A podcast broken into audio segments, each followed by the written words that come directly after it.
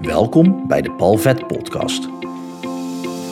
In deze podcast help ik jou met verhalen en inzichten om de blemmeringen in je leven de baas te kunnen zijn, zodat jij je talenten en jouw grootheid kunt omarmen op weg naar een fijn en vrij leven. Heel veel plezier met deze aflevering. Deel 1, oftewel Samadhipada, Sutra 1. En hierbij dus de Nederlandse vertaling van het eerste sutra. Hierbij, of nu wordt, een uiteenzetting van yoga gegeven. En wat heel interessant is meteen aan dit eerste sutra, is dat er uitgelegd wordt waarom de leer van yoga uit 196 sutra's bestaat. De leer van yoga is dus samengevat in 196 sutra's, die dus allemaal één zin betreffen. Net zoals dit. Het is maar één korte zin en dat is al meteen één sutra. In het boek staat natuurlijk uitleg over die sutra. Dat is ook fijn voor mij, want anders zou ik niet precies weten wat ik ermee zou moeten. En dat is eigenlijk wat er meteen in dit eerste sutra wordt gedeeld. Namelijk dat de woorden die worden gebruikt, die bevatten zoveel meer dan alleen de eerste snelle betekenis die jij denkt dat een woord betekent. En dat is natuurlijk in onze taal ook. Kijk, op het moment als ik aan jou vraag wat betekent liefde, en jij vraagt dat aan je beste vriend of vriendin of aan je partner, dan krijg je een ander antwoord dan wat jij geeft. Dus liefde betekent voor jou iets anders dan voor iemand anders. En zo is dat bij nagenoeg elk woord. En vooral woorden uit de sutra's kunnen zoveel verschillende betekenissen hebben. En dat is ook de kracht van de sutra's, wordt in de Sutra 1 uitgelegd. Namelijk dat alle woorden hebben een diepe betekenis. En die woorden zijn dusdanig gekozen dat jij er dus over na moet denken wat die sutra nou daadwerkelijk inhoudt. En de leer van yoga, de wetenschap van yoga, die leer je dus door na te denken over wat een sutra betekent.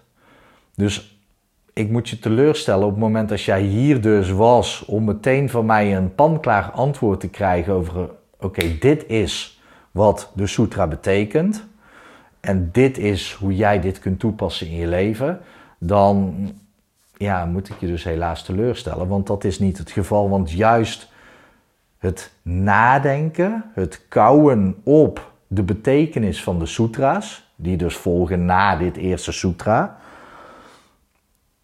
het kouwen daarop, het jezelf tot denken zetten, dat gaat jou helpen om ook de wetenschap van yoga eigen te maken. En dat is een bijna verloren talent, een verloren kwaliteit van ons om echt even te gaan zitten met een kopje thee bijvoorbeeld. Echt even te gaan zitten en gaan nadenken en voelen, diep nadenken en voelen over wat een bepaalde sutra betekent. Nu ga ik daar natuurlijk in elke sutra ga ik daar een voorzet in geven, zodat ik jou alvast wat gedachtepatronen kan toewerpen, zodat jij daar een stuk makkelijker mee aan de slag kunt, zodat je een beetje een richting hebt hoe je erover na kunt denken. Want op het moment als ik jou gewoon willekeurige woorden geef en je gaat er zelf over nadenken, dan is de kans groot dat je 360 graden rond kunt draaien rondom dat woord. Terwijl er natuurlijk wel een bepaalde richting is, een bepaald kader waarom die woorden zo zijn gekozen. Ik heb, wat ik al zei in de inleiding, is dat ik al een stuk vooruit ben in het boek.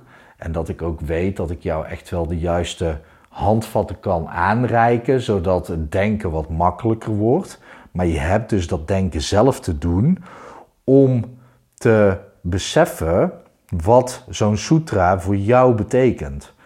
En ik kan je alvast beloven dat er heel wat denkwerk in gaat zitten om het echt goed te begrijpen en daarna ook te kunnen integreren in je leven. Omdat er heel veel subtiele details in zitten in de sutra's. En uiteindelijk gaan ze je helpen. De reden waarom die sutra's zo beknopt zijn opgeschreven staat ook in um, dit eerste deel.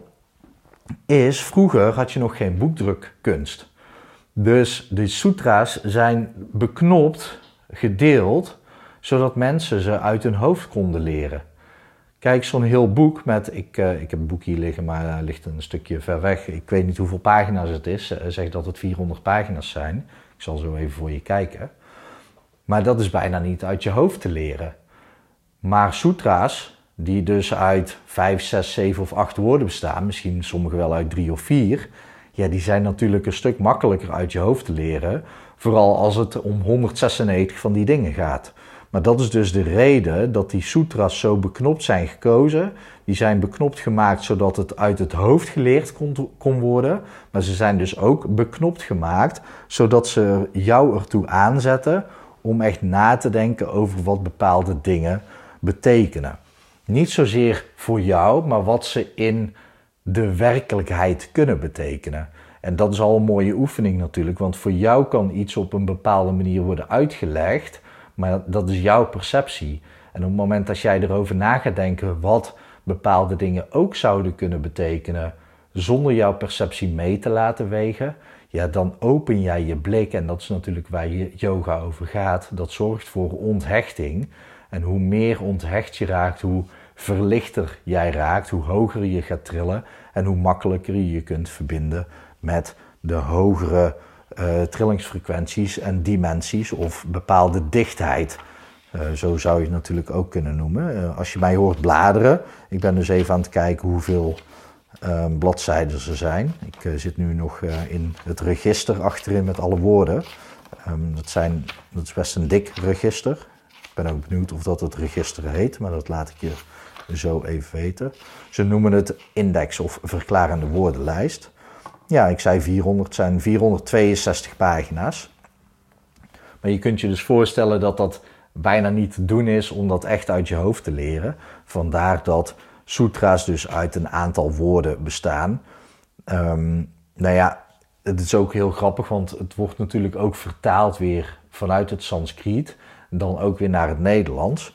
Zo is um, de eerste sutra, ik kan hem niet eens uitspreken, ik, ga niet, ik heb beloofd niet mijn best daarvoor te gaan doen, maar die bestaat uit twee woorden. Maar de vertaling zou je kunnen zeggen hierbij, of nu wordt een uiteenzetting van yoga gegeven. Dat zijn dus 1, 2, 3, 4, 5, 6, 7, 8 woorden.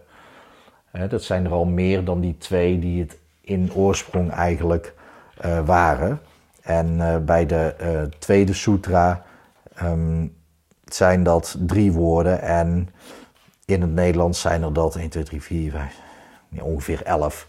Dus in het Nederlands zijn het al meer woorden die nodig zijn om het dus uit te kunnen leggen. Maar belangrijk is dus om jou zelf te beseffen dat wil je de wetenschap van yoga eigen maken, dan heb je daar de tijd voor te nemen om erover na te denken. En als je deze reeks aan het volgen bent, kun je natuurlijk ook zelf het boek aanschaffen en ook het boek lezen en dan ook luisteren naar mijn visie daarop. En zo kan zo'n sutra in jouw hoofd gaan marineren, zodat het ook iets voor jou kan doen. Nou, dit is Sutra 1, waarin dus wordt uitgelegd waarom de sutras zo zijn opgesteld en hoe jij dus moet handelen om de wetenschap van yoga eigen te kunnen gaan maken. Nou, ik hoop dat het goed gaat met je. Ik hoop dat het goed gaat met dierbaren van je en ik wens je nog een hele mooie dag toe.